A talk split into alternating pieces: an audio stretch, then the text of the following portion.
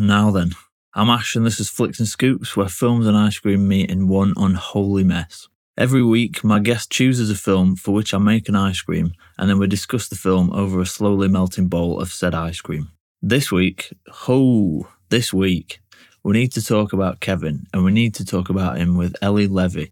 A seemingly non stop doer of things, Ellie is the co director of the Final Girls Berlin Film Festival, as well as a filmmaker herself, and is dead knowledgeable about cinema, so it was a real treat gabbing to her. I'm sure you'll agree. I made a strawberry and balsamic vinegar ice cream, which I'll get into in the episode, but for all those home cooks, the recipe is up on flicksandscoops.com. We need to talk about Kevin is adapted from the book of the same name and is about Eva, played by Tilda Swinton in this case, who gives up her travel writing career to become a mother. The film explores Eva's struggle to bond with her son, Ezra Miller's character, Kevin. We need to talk about spoiler warnings. If you haven't seen the film, then I'd highly recommend a viewing before listening to us, but even if you have seen it before, watch it again, or this lockdown's never gonna end. As promised, a continuation of the new segment, Zany Miscellany. Zany Miscellany. Zane remains good friends with his Titanic co stars Edward Fletcher, Frances Fisher, Jonathan Hyde, and Rochelle Rose. Hmm, no mention of DiCaprio or Winslet. Interesting. If you want me to feature a specific Zane miscellane, then email contact at flicksandscoops.com or DM me at flicksandscoops on the normal social channels. Now, choo choo, butter dicks, all aboard the Lynne Ramsay hype train. Next stop, Flicks and Scoops, episode 15.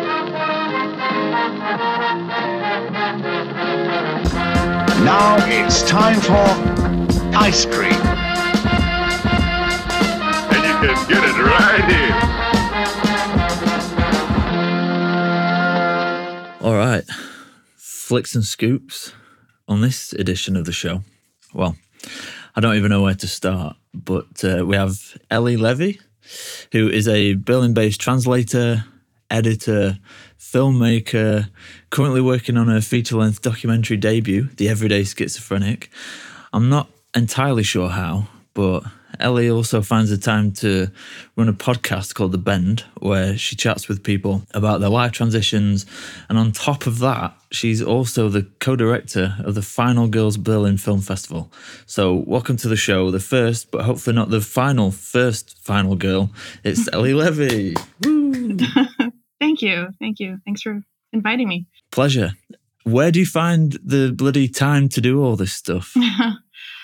I, I work like under like I, I, I like doing things like I, I don't like just sitting still um, especially like you know during covid i, I found that even more uh, clearly um, that i just i need like my, my projects i need my i mean my work of course my work work as i call it and then um, my my passion projects that really kind of drive me so yeah i guess it's just like i'm very motivated so that just i find the energy um, to do my little little things and sometimes not so little things. I'm very envious of your drive. I guess you could also be critical of it and see it as a kind of a compulsion to not kind of just like be, you know? Um, and also this kind of like neoliberal ethics of like, you got to be functional, you got to be productive.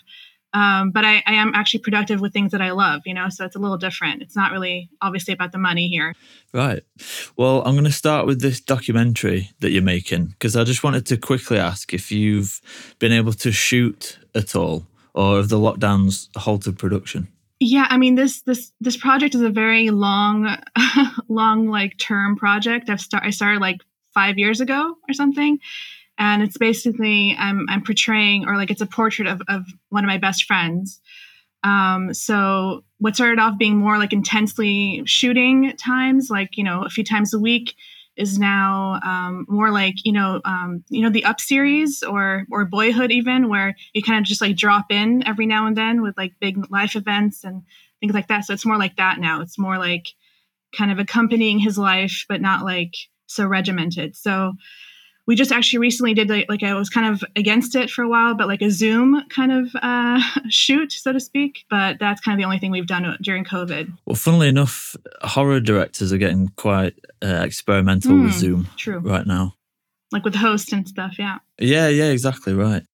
So the final girl is in reference to the horror trope of the last woman standing who manages to survive What's the background of the festival and how did you get started with it all in the first place? So, me and my co director, Sarah Neidorf, we're friends and we both love horror and we've always have. And and we're feminists. So, um, you know, we kind of grew sick and tired of going to all these very kind of broy horror festivals and not seeing a lot of films made by women or kind of portraying the, the female experience, I guess you could say, which there's a lot of horror there, of course.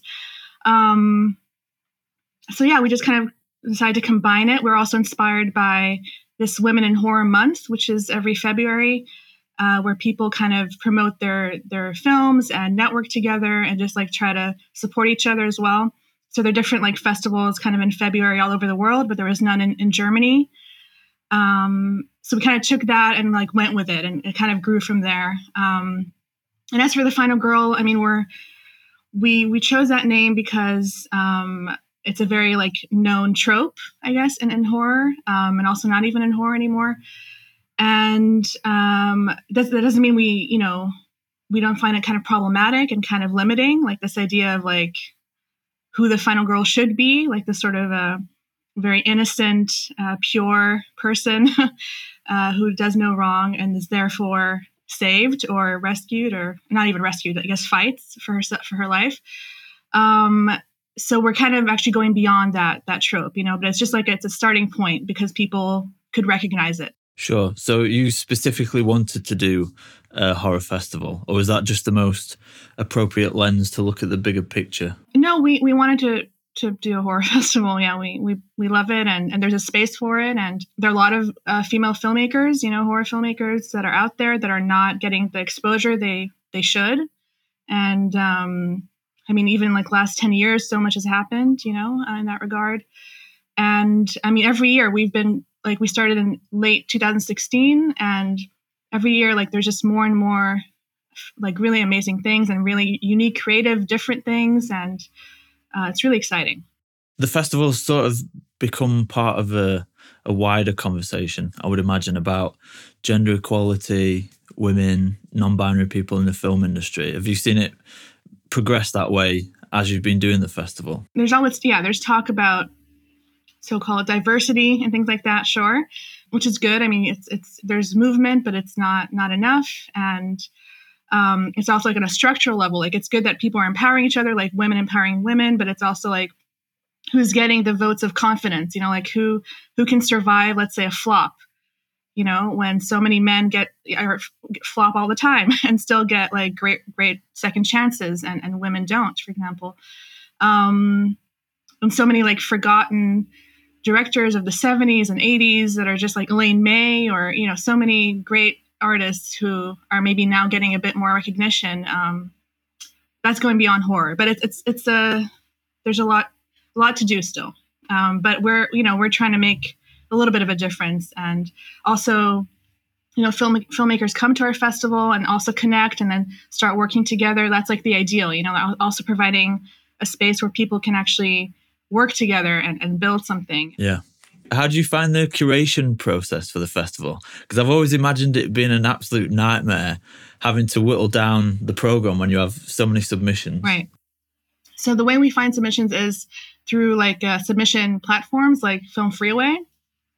Um, so people, you know, submit to us, and then we also um, are in touch with like companies or production companies, distribution companies that kind of clue us in and what's like what's new and and the more we're the longer we're at it, the more people know about us and give us things too. And yeah, we're also and and the process, I mean, yeah, it's it's actually quite exciting. I feel like we I mean, it's it's it's laborious. Like you know, it's it's uh there's a lot to go through, and a lot of it is not great. Uh, but to just kind of see these gems, you know, and like feel like you know, excited about showing it to people who would normally not, because a lot of our films are premieres and will, especially in Germany, will never be seen again, really. So it's really like special to get uh, get that nice nice stuff. Um, so I don't actually, it's one of my, I guess, one of my favorite parts, curation in general as well, not only with the festival. Like I like kind of seeing structure in things and thinking about people's taste and what could work with people. And actually, I have a question for you. Like, how did you find out about us? Through a friend. It was a little bit annoying actually because when I looked into you, I was in the UK at the time when the festival was on. So I couldn't even watch anything because it was all geotagged. Well, actually, the shorts weren't. So we were actually most of the shorts were not this time, Shit. No, like I can't read. but I guess the features were. Yeah. Well, yeah, like most other festivals, um, you took the first part of the Final Girls Festival online this year. Obviously, it can't beat an actual cinema experience, but I just wanted to get your gauge on how it was. I realised you didn't have much choice, but was it a positive move? I imagine you're able to expand the offering and reach a wider audience. Yeah, um, definitely a wider audience, which was exciting. Um, and we're also really happy that we actually could also not geo block a lot of the, a lot of our films. Um, and also in terms of because we also do talks, like people like horror specialists come to talk about their their field of interest and and specialty. Um, so we we had people like like uh, Alexandra Heller Nicholas. I don't know if you know her, but she's like a great horror academic who wrote this big like tome, A Thousand Women in Horror, like the history of, of women in horror and all these like it's like a encyclopedia basically. It's really great. Um, and so she was able to actually come to our, or be at our fest, um, even though she's in Australia. She was like one of the people for me that was like, oh my god, like a dream person, and finally we could do it, you know. So it definitely had its perks, and we also had this like gather, which is kind of like a social space where people could like an eight bit kind of world where people could just kind of come with their icons or whatever and just chat after the fest or after the movie and um, also with our guests and stuff. So that actually that made it feel a bit more social, you know. And yeah, so over and also we had people who had you know some sort of disability who are who are in Berlin who usually couldn't go, even though we are we try to be accessible. So we're we're at City Kino Wedding, which is actually accessible, but still, I mean, tiredness or whatever it may be. Uh, so you know, she was able to just watch it for the first time, and so things are. We definitely kind of want to learn from this experience and incorporate like you know online things in some way in the future. You got quite a good reaction from the public then, it sounds like it. i mean of course people miss it. We miss it. We miss the real experience. But yeah Well, everyone's optimistic then that part two can happen in person, and that's that's penciled in for the Halloween weekend in Berlin, right? that's right the 29th to 31st of october at city kino wedding yeah that's the plan. Are you able to tease anything from that, or is it all just pipeline stage at the moment? Yeah i mean it's way i mean we we know the plan uh we know the program but we can't probably t- say anything yet. It's way too early. It's like april now and we're probably going to release info in early september or something As uh, as lovely as this all is, I'm afraid we need to talk about Kevin. sure Hey, Kev. Listen, buddy, it's easy to misunderstand something when you hear it out of context. Why would I not know the context? I am the context. I couldn't be more chuffed that you decided to go with We Need to Talk About Kevin because it's the first Lynne Ramsay film on the podcast. And I fucking love Lynne Ramsay. she's amazing But before we get into the questions, I'm just going to give you a quick explanation of the ice cream a strawberry and balsamic vinegar ice cream. yes i was wondering about that Well, the colour red being quite an obvious choice. Uh, and there's a couple of scenes where they play around with strawberry jam. And then I added the balsamic vinegar for that undercurrent of tartness, much like in the relationship between Kevin and Eva. I'll just pat myself on the back there. what do you think to the ice cream? it's good it's one of those things where i would naturally maybe gravitate just hearing what it is you know uh, the flavor um, but it's actually quite good and i like this sort of uh, mix of, of sweeter and tangier or more like mature notes Are you um are you usually a flicker or a scooper? i think you'd probably guess correct but if you guessed a flicker yes I did indeed. I think some of some of these I'm going to feel a bit stupid asking, but go ahead do you prefer eating ice cream from a cup or a cone? It depends. Uh, I guess usually a cone because of just the, the whole experience and this sort of, uh, you know, this kind of, you have to really like deal with it with like, it's really messy and you have to like be strategic about it. It's kind of an, it's like a whole, it's like an engaging process in a way, eating a, an ice cream cone. Um, but when it, when it's like, when it's just about the flavor, when it's just about the actual ice cream, probably a cup.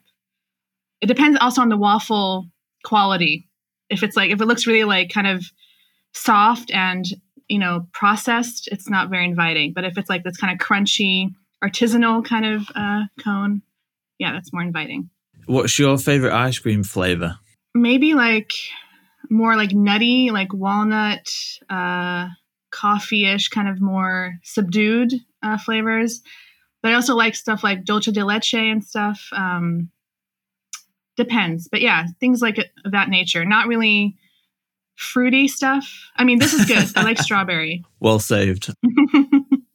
Is ice cream usually your snack of choice at the cinema? No, um, probably popcorn, if at all. I mean, actually, a lot of the films I go to see, I, I have like I categorize them. You know, like there are popcorn movies, of course. Like you know, every now and then I go to a Star Wars or something like that. You know, and that that's like yes, this is the popcorn movie. But a lot of the films um, I go to the cinema for are more like you know subtle, and you actually want to like catch every little thing that's said um, or subtitles as well. Like you can't really focus, you know. Um, so yeah, I would say rarely, but if at all, then pop, then popcorn. And is it sweet or salted popcorn? Salty usually, or mix, but usually salty. Sweet kind of freaks me out. I have to say. what is it that scares you about it? no, just like it's just it doesn't doesn't work for me, I guess. And people feel like it's the, I feel like it's the norm here in, in Germany um, somehow, and uh, I don't really like that. And but for you, it's ice cream. Is that that's kind of like the concept of this podcast, I guess, right? Yeah, yeah. For me, ice cream's always been synonymous with cinema going or watching films. If I go to cinema, I'll get an ice cream because it's silent to eat. Although I am a bit like you, it depends on the film. If it's something serious, then I I don't like to to taint the experience. But even watching it at home, I'll I'll grab a, a bowl of ice cream. So that's kind of where it come from. And I just enjoy talking about films with people. So it's kind of I suppose the bait to get people to talk to me about films is the ice cream. Again, feel a bit silly for asking this, but I ask everybody: Do you go to the cinema often or watch a lot of films?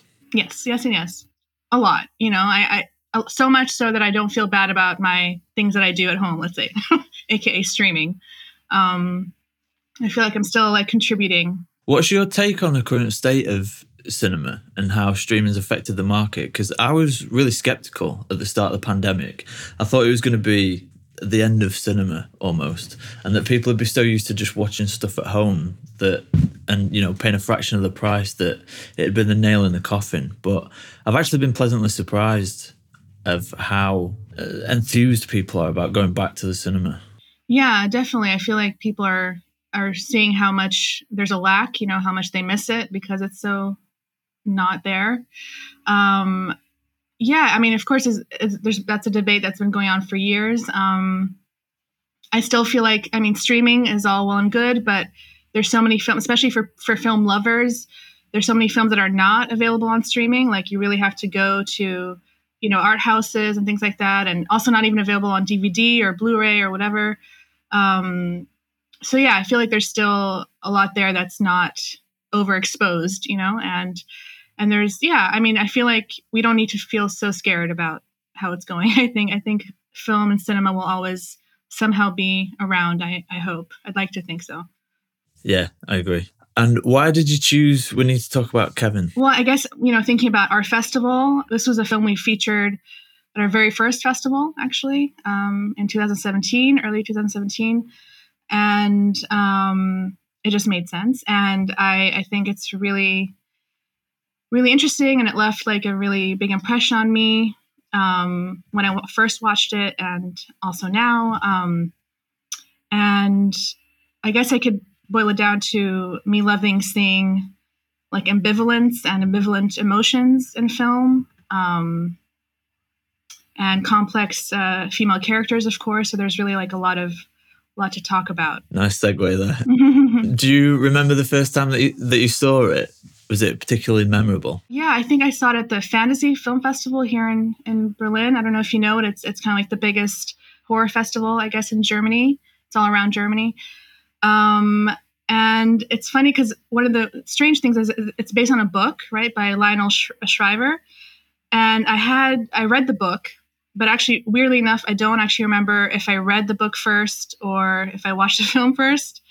Um, it's kind of a little hazy. Um, but I, I do believe I, I kind of knew going in what was going to happen. So it wasn't about like finding out, you know, exactly what happened. That was not my journey. Um, and then again, like showing it at our first festival, that was really like a special moment. And uh, we're really happy to get it as well. Like a very small festival at the time. No, but still, it's a great, great land that um, for, for your first festival. Uh, what was the process? Did you have to get in touch with the distributor? Exactly, yeah. But it was a very, very nicely priced, I have to say. So sometimes they go really, uh, the distributors really, it, it can really vary how much they, you know, want.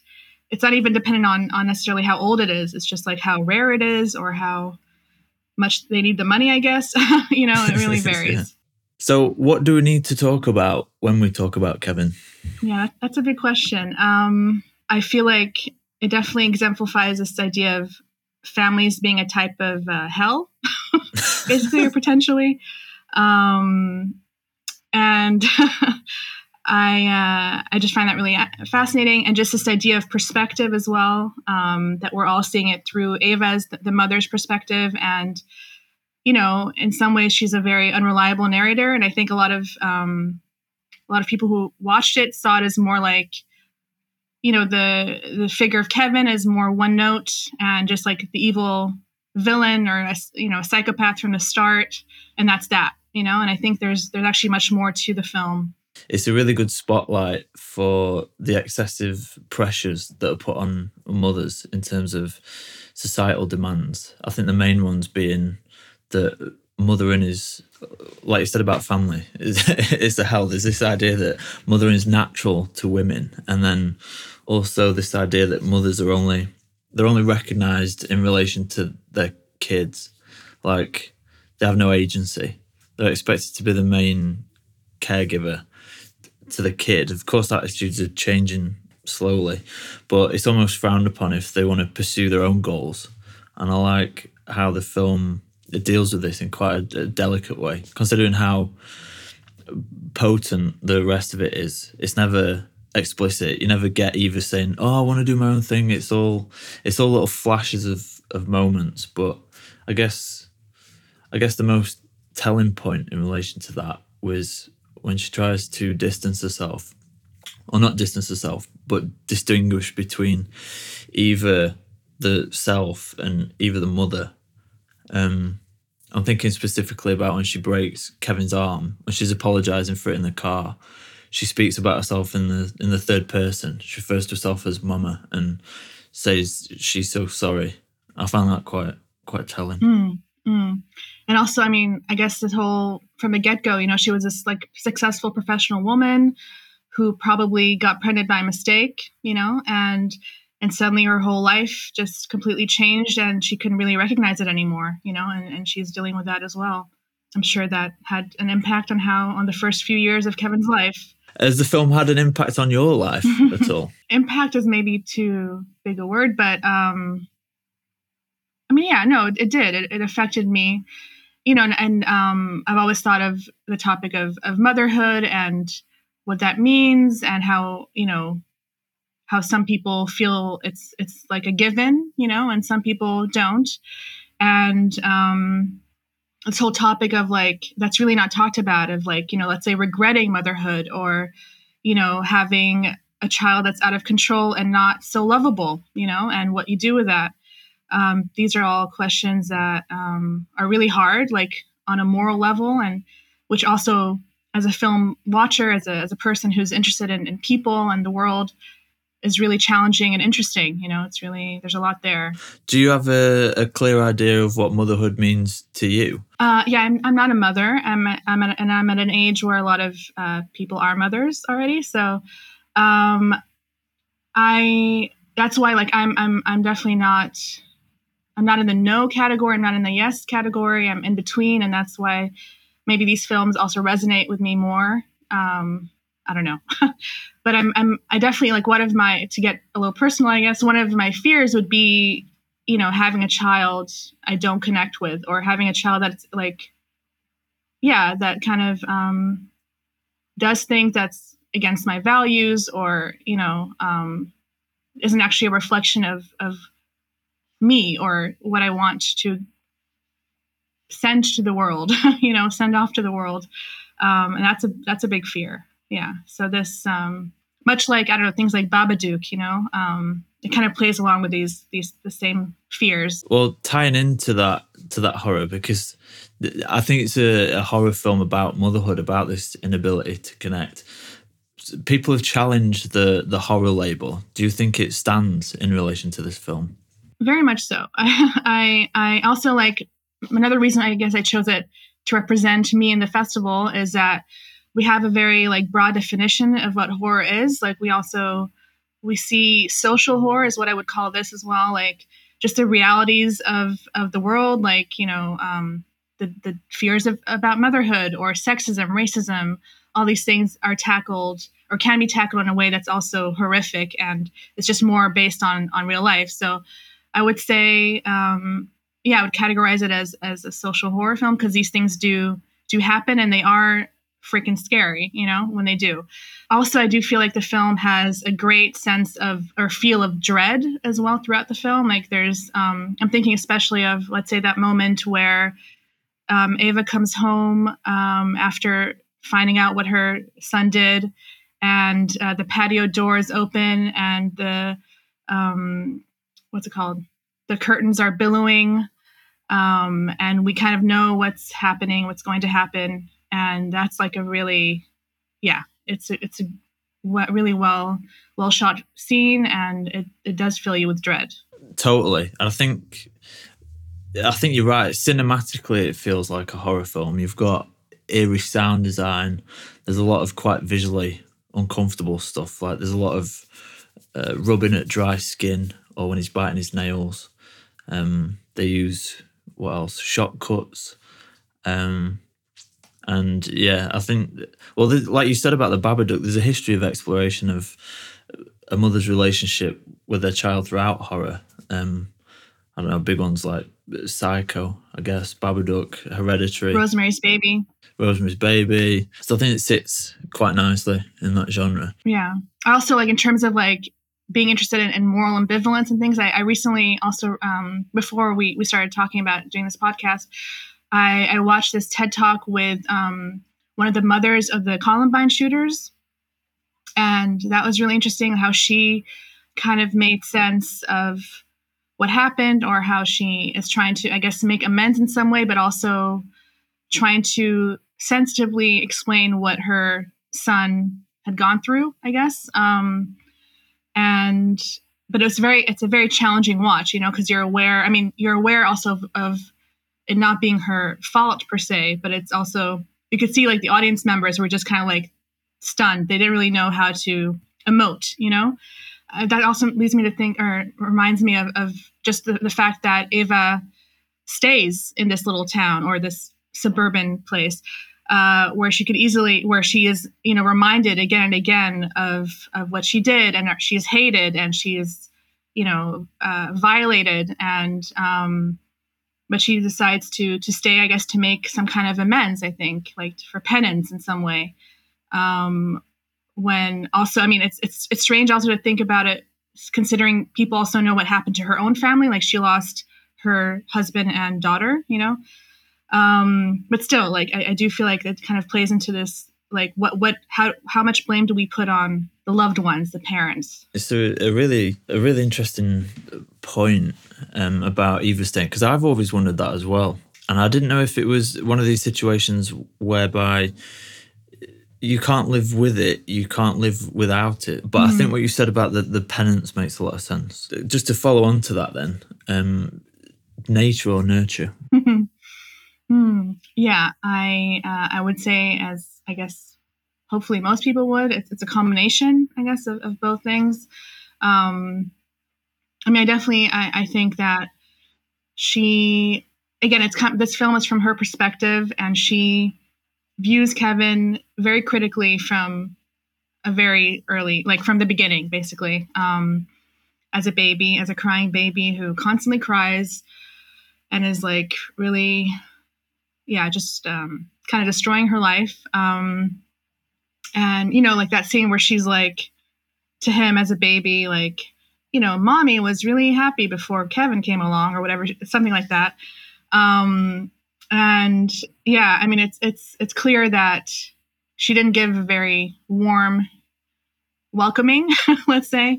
Um but i think there's also a long a long history of um especially i mean in horror and in real life true crime cases where there's like this blaming the mother trope, I guess, um, of like you know this this man is, is sick because he didn't get enough attention from his mother. He got too much attention from his mother. Like it's all kind of about that when that's a pretty sexist trope, you know. um, so that's also something to to consider when talking about about Eva in this in this case. Um, but yeah, I feel like it's it's a combination. It's complicated, but I I definitely um, I feel like it's it's from her perspective, and she it kind of demonizes him. Um, and then it's also it's interesting in, in the moments where he's because Kevin is actually as much as he's kind of an alien to, to human behavior in a lot of ways, and he's so clearly like you know a bad seed. Um, he still is very self aware. Like he's aware of how his mother views him or or you know what she thinks about him. Like in moments where he says things like, I know you don't like me, or, you know, like, yeah, I mean, that's, and she doesn't really say anything, she doesn't comfort him, you know, like it's not, uh, it's clear that that's what it is. And he's living with that too as a little child. So, um, and his father, I mean, maybe we'll get to him later, but his father is probably, probably the most frustrating character in the film.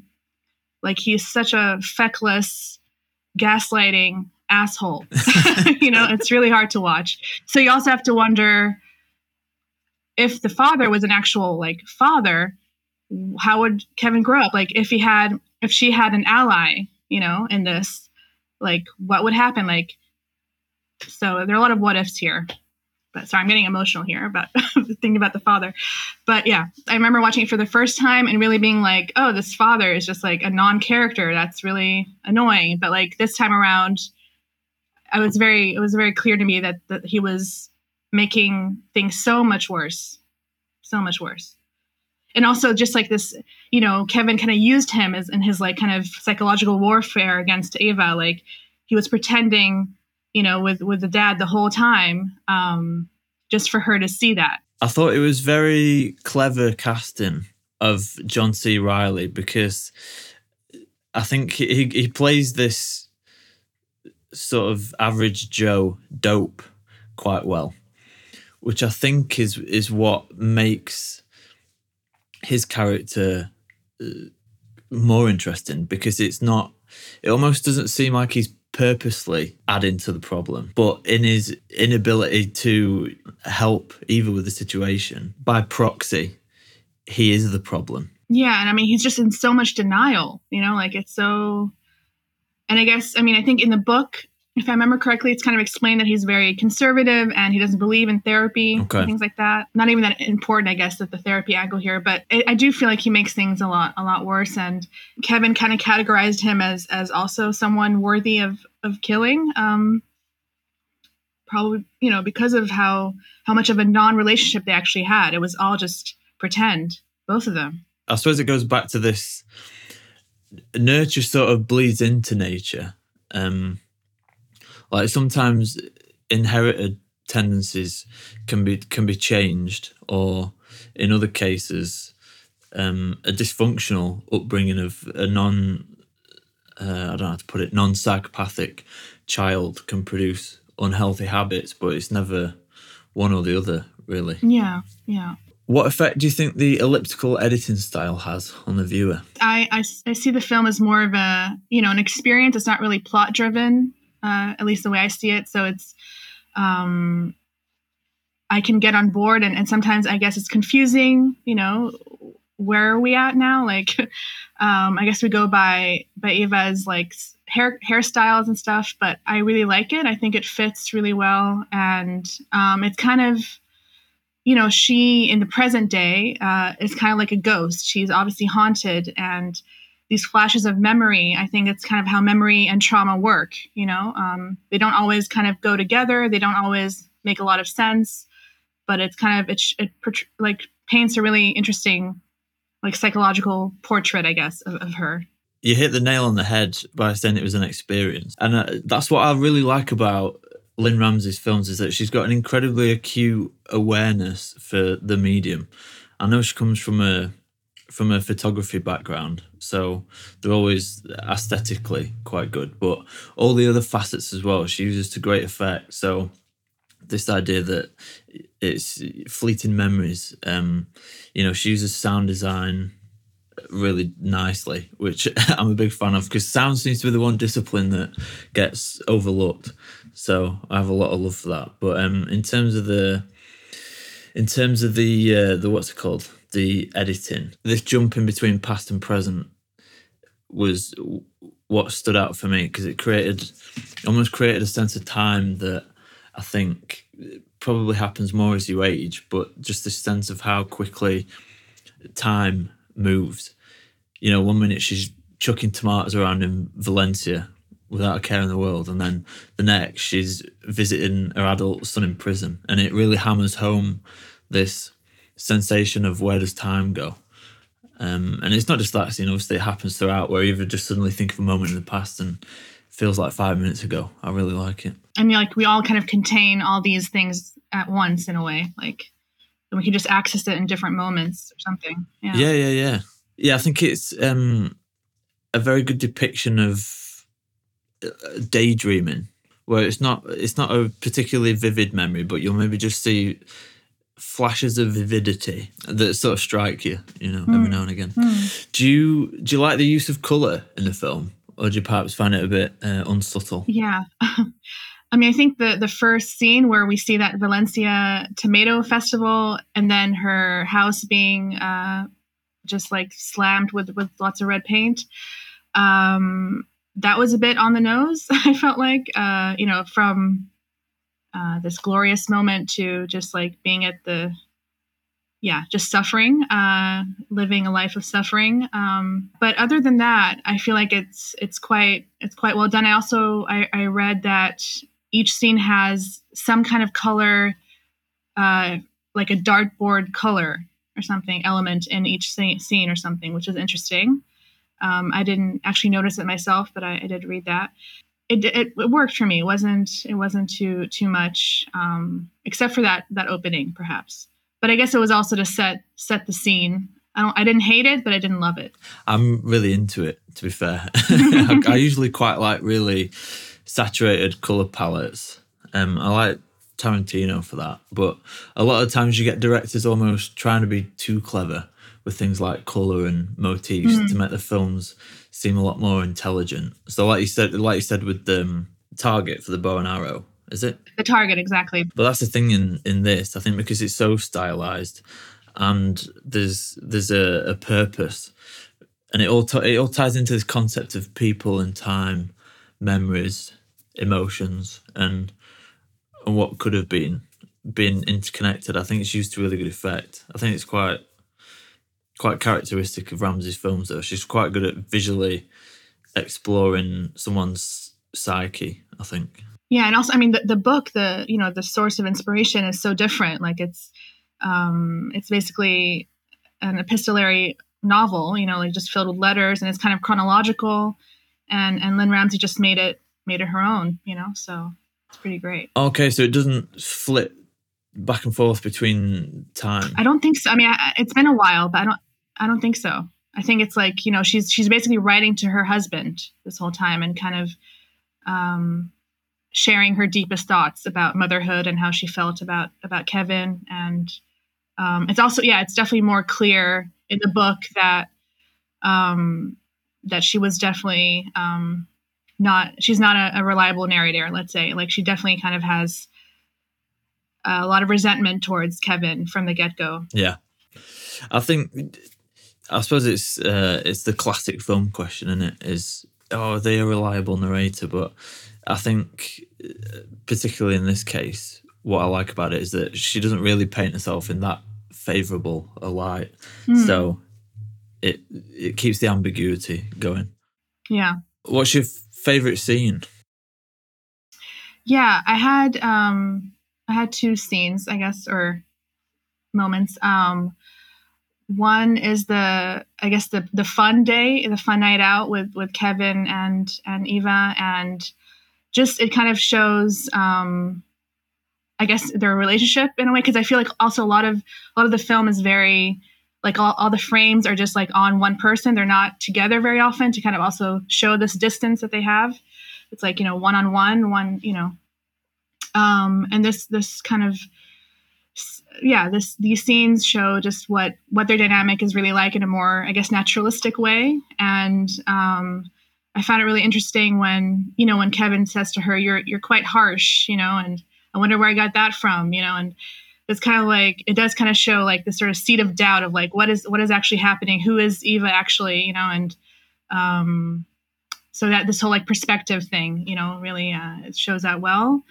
and just also like he he just plays i mean uh, ezra miller uh, plays it so well this sort of like real disdain for her and uh, like him not wanting to be normal you know? Like just everything about him is so uncomfortable. Like he's uncomfortable just existing. Like also like his two small clothes and just like it's all just it's all just so strange you know? And they're just letting it be like that like as parents. Um and then the second i guess um setting that i, I really like is um the prison scenes um because it just kind of it just exemplifies what kind of movie this is where you don't get this like as a, as a viewer you don't get this easy out or you don't get this like nice closure moment you know? It's like the, that little montage of her her and him just sitting there uncomfortably not being able to say anything um, that's probably um, quite realistic i would imagine you know? And what is there to say really? Um, but she still feels a sort of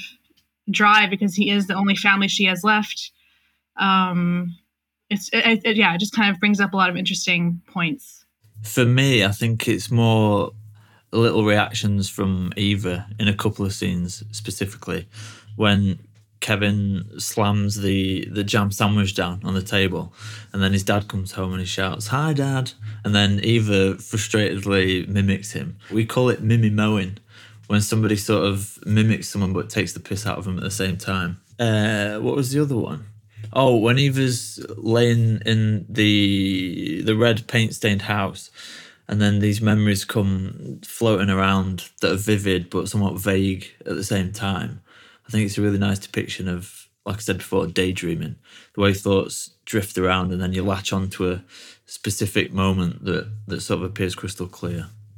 Which character do you relate to, if any? Or is there anything in the film that particularly resonates with you or, or reminds you of something in your own life? Yeah, I'm, I'm happy to say no. like, I don't feel like I relate to anyone. Um, I mean, I just, I guess it's like I relate to the the fear of just like having a child you don't connect with, you know. Um, but I, yeah, I don't find anyone particularly um, lovable, I guess. And this, not that everyone needs to be lovable. That's a thing as well, right? That's interesting. No one here is really lovable. Um, yeah, but I, I, I definitely don't. I, so yeah, I relate to this, this fear um, that the film and the book kind of exemplify, but I don't, don't relate to a person. I'd be a bit worried if you said Kevin. yeah, by the way. yeah. It's the same for me. It's um, it's more this. I definitely empathise with this fear about having choice over your life removed. In Eva's case, for example, that that worry gets realised. So fortunately, I'm I'm not at that stage. Maybe it's a bit selfish, and it's not even that I don't want to be tied down or have a base, but I certainly value being able to just spontaneously do something. So I definitely related to that. This sort of loss of loss of opportunity, I guess you would call it. I, I guess it's it's one of those films um, that I think a lot of people who don't necessarily traditionally like horror maybe like. And I think, I mean, I you know, I have a lot of people in my life who aren't horror fans, which is fine. But I think there's a sort of, um, yeah, this misunderstanding or misconception of of what horror is or what it can be. Like, you know, like this idea of, for example, something like a Silence of the Lambs not being seen as horror because it's like it has a certain prestige. You know, it's a it's a thriller now. Um, and I feel like a lot of people have this sort of barrier to, to horror, and I and I hope this maybe this kind of film is maybe a an opening to, to kind of viewing the idea of, of horror as more broad and more and not only about you know the trashy things and the, the guts and the gore and the disgusting things um, which is also fine but there's more to to horror and it, it can be actually quite complex and quite related to our to our lives you know The gateway drug to horror. exactly one of them yes Do you have a favorite fact or piece of trivia about the film? Yeah. Um, well, I don't know if it's it's it's not that juicy, but I I did read that. Um, speaking of like the prison scene, um, there's one element or one one um, moment that was cut out of the scene, which I find it's good that it was cut out, but it's interesting as well, or it makes it kind of clearer what we're talking about here, where. Um, where, where she where Eva asks um, Kevin in prison why he didn't kill her, and his reply was, uh, "You don't want to kill your audience." So I mean, we know this kind of that that's how he sees her. Like he's actually all about her in a way. But I, I found it kind of interesting to know that that was actually explicitly said in some variation of of the film. Mine's definitely not juicy compared to that. But it's a good point that you raised because this is the thing that we lose now with streaming, just going back way, way, way back. But um you don't get all the DVD extras now of all the deleted scenes and stuff, which is a shame. Do you still buy uh, DVDs and, and Blu-rays? No, no, I don't have the space. Do you? I do. Yes, I do. Um, I also I recently got a, a multi- multiplayer Blu-ray, which I'm really happy about. Ooh. Yeah, yeah, um, yeah. I, I think I mean for the for quite there's a chunk there where I didn't invest in it, but I, I do find like some films I really want to have to own and to be able to just enjoy in that in that at home and, and with the extras and especially you know there's some so many like companies that really do it with love and a lot of attention and a lot of great extras Don't get me wrong, if somebody threw me in the Criterion cupboard, I'd be packing as many down my shirt as possible. yeah The the piece of trivia I had sort of pales in comparison, but uh, Ramsay didn't initially want Tilda Swinton for the role, but uh, Tilda was a producer on it and was dead passionate about it, so she persuaded Ramsay to give her the role. that's interesting I didn't know that did, do you know who her first choice was I don't actually, but I think the issue that she had with Tilda Swinton was that she, she's really tall, um, and maybe thought that she wouldn't come across as so easy to to push around. I guess by by Franklin or even Kevin. okay interesting But I love her in it. I mean, I love her in anything, but she's Yeah. great in this. yeah for sure So the daddy bear plants his seed in the mommy bear and it grows into an egg. It's just about fucking. Do you know what that means? The boy puts his peepee in the girl's doo-doo. Well, haven't you ever wished you had somebody else around to play with? No. You might like it. What if I don't like it? Then you get used to it. Just because you're used to something doesn't mean you like it. You're used to me. Well, unfortunately, it's, it's come to the end, and it's that time where we have to rate the film. And eh, I'm sure you're aware of the star rating system, whereby films are rated out of five stars. But we're doing flicks and scoops. So instead of stars, I'd like you to rate the film out of five scoops, if possible. okay So Ellie's going to give. We need to talk about Kevin. four stars I mean four and a half actually but four ish stars two issues with this answer. Firstly, uh, you you downright disregarded the the scooping system. you cut me deep. Uh, secondly, I'm gonna have to push you on a on a full scoop. Okay, okay. So I, I think I think four because I'm not to give it five. so yeah, um, yeah. For me, five is really it's it could be a five if I was not so pedantic or something. I don't know. Like I yeah I uh, I love it. I, I I would this is one film I would want to own. Um, but I don't know. I I feel like. Uh, five has to be like top, top, top, top tier. And I only have I don't know, not a handful, but like not very many of those. Can you just give me one example of a five scoop film? let me let me look at my Letterboxd. so this is kind of embarrassing, I guess. Uh, not embarrassing, but Sex Lies and Videotape. That's a fiver for you, is it? That's a fiver. Yeah, yeah. Um, the Breakfast Club, mostly because it's just my favorite film of all time, and for nostalgic reasons. Um, Texas Chainsaw Massacre and uh, the Up series. Um, mean, there are more, but these are the ones that I guess recently watched and, and had time to score. But uh, but I guess films that somehow changed changed something pivotal are fives, either personally or like the before before trilogy would probably also be a five, especially before Sunrise. Yep, yep, yep, yep, yep. Um, And Shoah, the Holocaust documentary, is a five. As as hard as a watch that is, one of the most incredible pieces of film I've ever seen. There you go. Okay, so you- you've you've softened the blow of not using the scoop system. I'll I'll, I'll let you have the floor. Oh wait, oh wait, did I not say scoops? Sorry, four scoops. I totally missed that. Okay. I think we're going to need an audio link tree for all your pursuits, but where would you suggest people follow you and keep an eye on the Final Girls Film Festival? Yeah, so we have a website, uh, finalgirlsberlin.com, and we are also on Facebook and Twitter and Instagram. Uh, pretty easy to find, I believe. Um, and as for my podcast, uh, that's thebendpod.com. Um, what else? Yeah, I mean, I guess those are the two main things. I also I'm start I started a like a little female friendship uh, series, film series, like just films that deal with female friendships. This is something I want to do when things start opening up again in real life, but so far it's been online. Uh, that's kind of something I'm also. It's called Birds of a Feather. That's also on Facebook and Instagram. I'm done. well, it's been a pleasure. Thanks for taking this time. Thank you. Anytime anybody spends talking to me about films, I'm very, very gracious of. So, uh, It was fun. yeah, see you around and enjoy the rest of your evening. Yeah, you see too. you. Bye bye. Bye.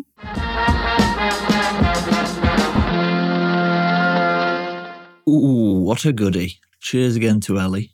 Search bar at Flicks and Scoops on Instagram, Twitter, Facebook, and Letterboxd if you'd like to connect, or have a look at flicksandscoops.com for my ice cream recipes.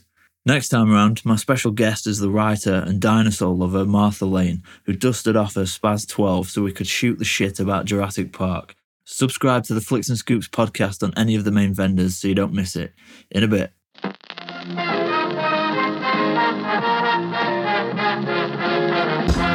Now it's time for ice cream.